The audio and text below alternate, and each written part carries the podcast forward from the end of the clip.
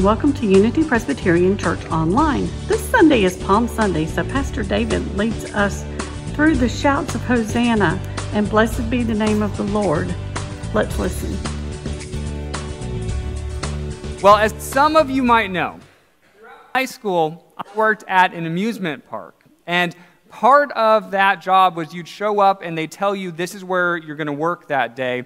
And the one job that nobody wanted was paddle boat rentals. And the reason for that was because in a park full of roller coasters and water slides, who really wanted to do paddle boats, particularly when it costs extra? You know, it costs more than admission itself. Uh, in fact, we've got a picture of um, an aerial view, and what I want you to notice is you've got all of these water slides and roller coasters, and then way off in the corner, is the paddle boat rentals where nobody goes and nobody cares. so when I, you know, when I would be assigned there, hours would go by without me interacting with anybody. And I would just be bored to tears, sitting there going, please, someone, someone come, let me rent you a paddle boat. This is excruciating. And if the hours got too long, and if the boredom became too excruciating, I found, found myself kind of walking down to the paddleboat dock and then slyly just untying one of the boats and then kind of walking back to my post. And without fail, within 10 minutes, that boat would end up floating away just right in the middle of the lake. And so I would go, oh, all right, I need to go get that boat. Look at it. It's floating away. And so I would jump on a paddle boat and I would paddle to the middle of the lake and grab the boat and then realize how hard it is to paddle two boats back to the dock. But eventually I'd be huffing and puffing and would make it back and would have to kind of let the second one go and just glide back as I jumped off mine and tied it up really quick and then ran and grabbed that one before it floated away again and tied that one up really quick. And, and it was a huge hassle. So you might be wondering, well, then why would you do that? I mean, you put yourself in the middle of that hassle. And I would say, yeah, but I wasn't bored. And that's what really mattered because I just needed at least 10 minutes of, well, let's activate that mind a little bit and not become bored anymore.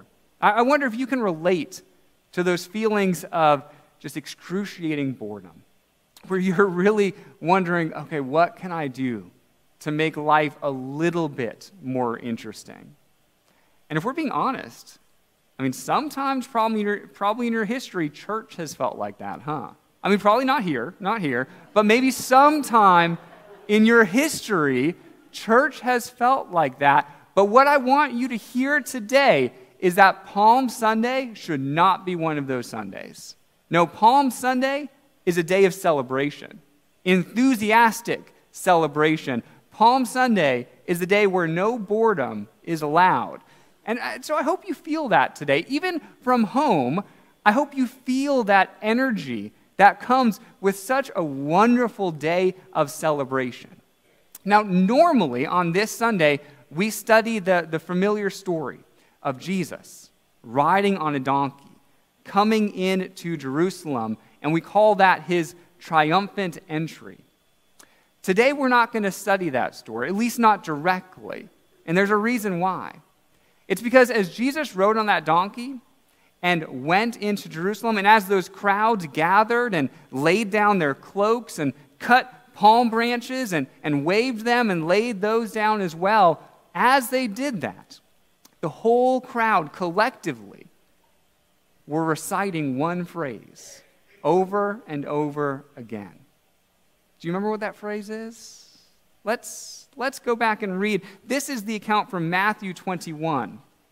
We're told most of the crowd spread their cloaks on the road, and others cut branches from the trees and spread them on the road. And the crowds that went before him and that followed him were shouting, Hosanna to the Son of David! Blessed is he who comes in the name of the Lord. Hosanna in the highest. That's the phrase. Blessed is he who comes in the name of the Lord. That is a specific saying that was said by that whole crowd for a specific reason. What's that reason? Why were they all reciting that together? Well, they were quoting, quoting from Psalm 118. That's what I want to study today. I want to study Psalm 118 to figure out why. Why was this whole crowd seeing Jesus come into Jerusalem? Why did they think to say that phrase, Blessed is he who comes in the name of the Lord? What is the significance of them reciting that together? That's what I'd like to explore to give us almost the foundation of Palm Sunday. Okay, there's a couple things you need to know about Psalm 118 as we begin this study together. The first is that Psalm 118 is categorized as a hallelujah psalm. Yes, there are seven psalms out of the 150 psalms in the Psalter that are categorized as hallelujah psalms. It's from Psalm 111 through 118. Those are the hallelujah psalms. And they're called that because these particular psalms were used in corporate worship. Uh, much like what we're doing today, they were used to point a, a group of people, a congregation, towards celebration, towards hallelujah, exactly what we're doing today. What makes you want to say hallelujah? What sort of feelings or emotions make you want to say hallelujah? Well, I mean, first off, we don't say hallelujah, do we? We shout hallelujah. We go, hallelujah. There's some enthusiasm, some excitement that comes from that word, hallelujah. You say it when you're excited about something. You say it when you've received some really good news and you go, oh, hallelujah. Yes, you say it because there's something in your life that makes you want to shout hallelujah. There's an excitement that comes with that word and with those seven Psalms. So we then, as we read Psalm 118, we are meant to read this psalm with the same sense of excitement. Okay, that's the first thing I want you to know about this psalm. The second thing I want you to know is that Psalm 118 is an entrance liturgy. An entrance liturgy. What that means is that this congregation, as they were reciting together this hallelujah psalm, they would actually start outside the walls of Jerusalem. And then they would together walk towards Jerusalem, reciting, singing, shouting this psalm.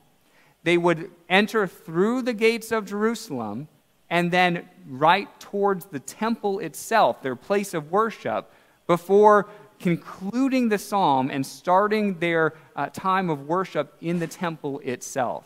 So, this has historically been called an entrance liturgy because this psalm was recited as they were entering Jerusalem and entering the temple. So, I want you to now imagine that setting. Imagine that you are a part of that crowd and that all the people together are walking towards Jerusalem. You can see it off in the distance, and together, here is what you are shouting. You're saying, Give thanks to the Lord, for he is good. His love endures forever. Let Israel say, His love endures forever. Let the house of Aaron say, His love endures forever. Let those who fear the Lord say, His love endures forever.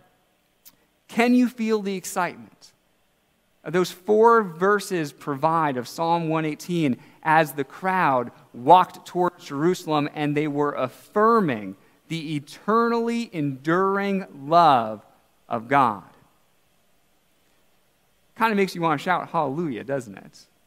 Now, you can see that there's three groups that are addressed in this psalm. There is Israel, the house of Aaron, and then all those who fear the Lord. Those three groups pretty much encompassed everybody. That was kind of like saying, hey, we're all affirming God's enduring love together. Now, this was a call and response. And so the leader would say something like, hey, let Israel say. And the response from the crowd would be, his love endures forever. Now, we're good Presbyterians, and we could study this together, but today I'd like us to participate in it. I really want us to get a sense of what that would feel like if we were in that crowd reciting Psalm 118 together. So, here's how we are going to do it. This section over here, you guys are section one. And so when I say in the call and response, give thanks to the Lord, for he is good, all you're going to say is his love endures forever. But you got to say it like you mean it. Okay? All right, so you're section one. You guys right here, section two. And when I say, let Israel say, you respond, his love endures forever. You guys right here, you're section three. And so when I say, let the house of Aaron say, you respond, let me hear you. oh, see, you got it. You got it. And then finally, you guys, section four, you are those who fear the Lord. You respond, his love endures forever. If you're watching from home, you just get to pick a section. Whoever's your favorite section, or you could cheat and do all four. It's up to you. You're watching from home. All right. And the idea is to imagine what it would have been felt, what it would have felt like to be walking towards Jerusalem with a crowd of people reciting this call and response together. Are you ready? I'm looking at you guys. Give thanks to the Lord, for he is good.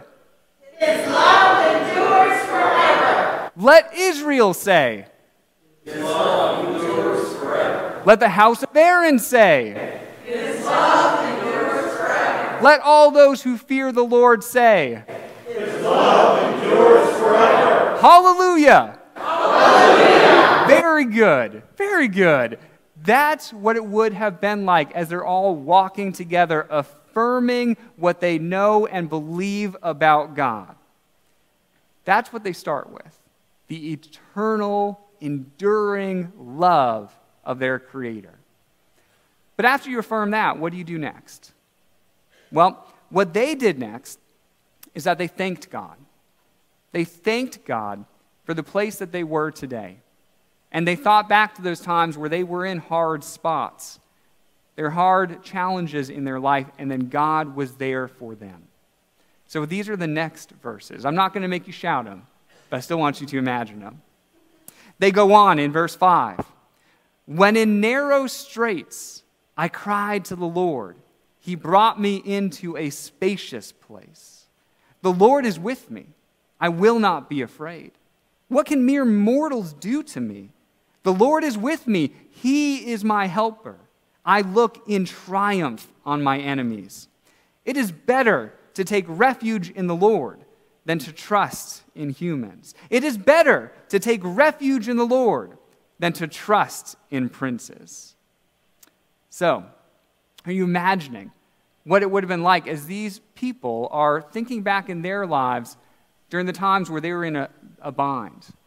They, they had something in their life that was an issue, a problem, and they cried out to the Lord. That was their response. They said, I needed a time of rescue, and I cried out to the Lord. I, I want to take a closer look at that very first verse because it's a beautiful, beautiful image. The first verse that said, When in narrow straits I cried to the Lord, and he brought me into a spacious place. Don't you love the, the imagery there? Going from narrow to spacious. You know, because a narrow place, a narrow place encourages you to think about those times when you're in a bind, when, when you're in a crunch, Uh, you're in a pinch, right? You're in a narrow spot and you don't know how to get out of the mess that you find yourself in. So when you're in that narrow place, what do you do? Well, what they're affirming together as a congregation is they said, well, we cry out to God. That's what we do. If we're in that narrow, tight spot in our lives, we cry out to God. And God then moves us to a spacious place. We're no longer cramped, stuck, unable, or unknowingly what to do to get out. No, God moves us to a place of possibility, a spacious place where we can see more of the options around us. And when you have that kind of confidence in God, that God is willing and able to move you from the narrow to the spacious, then you realize, well, we've got nothing to fear then. We've got nothing to fear because we have a God that is willing to do those for us. And so they go on to recite, then what can mere mortals do to me? Uh, even if they're a prince, what can princes do to me? No, when we have this kind of God on our side, what do we have to fear? What could possibly stand in the way of God removing us from the problems, the challenges of life into places where we can thrive? Uh, their response would be nothing. There's nothing that we need to fear. Now, we're not going to recite the whole psalm today because it is a longer one, although I encourage you, go home and read it. Read Psalm 118. You're going to love what you read. Uh, we're actually going to skip ahead a little bit. We're going to skip ahead to verse 19 uh, and think about what we've done so far. As a congregation, we have affirmed God's enduring love. We have then talked about how God's been with us in the places where we don't know how to get out of by our own means. And then now, what you need to imagine is that now the gates of Jerusalem are directly ahead of you, right? That you can almost reach out and touch them now. The temple is in view. You can kind of see it through the gates of Jerusalem, and you're getting ready to go into the place where you worship God. Worship the God of enduring love and ever present rescue. So, when all of that is in view, here's what they shouted next. They would say, Open for me the gates of the righteous, and I will enter and give thanks to the Lord. This is the gate of the Lord, through which the righteous may enter. And I will give thanks, you thanks, for you answered me. You have become my salvation. The stone the builders rejected has become the cornerstone. The Lord has done this, and it is marvelous in our eyes. The Lord has done it this very day. Let us rejoice today and be glad. Lord, save us. Lord, grant us success. Blessed is he who comes in the name of the Lord. From the house of the Lord, we bless you. Did you catch it? Our Palm Sunday saying that we're wondering what was the root of that saying, there it was, right near the end of Psalm 118. Blessed is he who comes in the name of the Lord. All four Gospels, Matthew, Mark, Luke, and John, when they recount the story of Palm Sunday, they all talk about the crowd reciting this one phrase from Psalm 118 as Jesus is processing into Jerusalem. Why do you think they did that? Why do they, you think that whoever read those accounts in Matthew, Mark, and Luke, and John, they wanted to draw you back into this particular psalm? Well, I mean, think about the similarities. Think about the similarities between what's happening when Jesus is going and entering, right, processing into Jerusalem, and what they did in generations past when they processed together into Jerusalem and recited this psalm. In fact, here's two similarities that I really want to draw to your attention because I think it's fascinating. The first is that Jesus, in that New Testament story, he's entering into Jerusalem in a time of celebration. Right? It's a time of celebration because the crowd is believing that Jesus, at the end of his ministry, after three years of preaching and teaching and healing, he is now entering into Jerusalem, and they believed that he was now going to, to rise as their Savior and would save the people from their sins. Obviously, he did that in a way that was unexpected. He did that through the cross. But at this moment, as they're seeing Jesus head to that capital city, that's a time of celebration because they believe this. This is finally the moment that God has sent God's Messiah to save us. Hosanna. And so they thought back to their own history and said, We need to recite a hallelujah psalm because this is a time of celebration. The second similarity is that Jesus is, in fact, processing into Jerusalem. Jesus is walking that same road that would have been walked by all those generations before of people who recited this psalm and then walked into Jerusalem. Yes, so Jesus, he's entering through those very same gates that this crowd, their ancestors, would have entered into. So they use the same words that have been said probably hundreds of times as others have walked through that gate. Blessed is he who comes in the name of the Lord. That phrase must have been a cherished phrase for generations from people who, who lifted up that phrase as a affirmation of the type of God they worship and what God had been willing to do for them and what is now going to do through Jesus. So they saw all these similarities and said, now it's all come into fulfillment. And because of that, we want to stand upon this long heritage of our ancestors to say, Jesus is now fulfilling what they've been expecting for a long, long time. So they say that phrase, and they affirm all that they know about God. And then, do you want to see how this psalm ends? Here are the last couple verses, and I want you to look for one final reference to Palm Sunday, all right? Here's the last phrase. They go on to say, The Lord is our God, and he has made his light shine on us. With branches in hand, join in the festal procession up to the horns of the altar. Yes, you are my God, and I will praise you. You are my God, and I will exalt you. Give thanks to the Lord, for he is good. His love endures forever. Don't you love that? You know, palms in hand, they say, let's process together.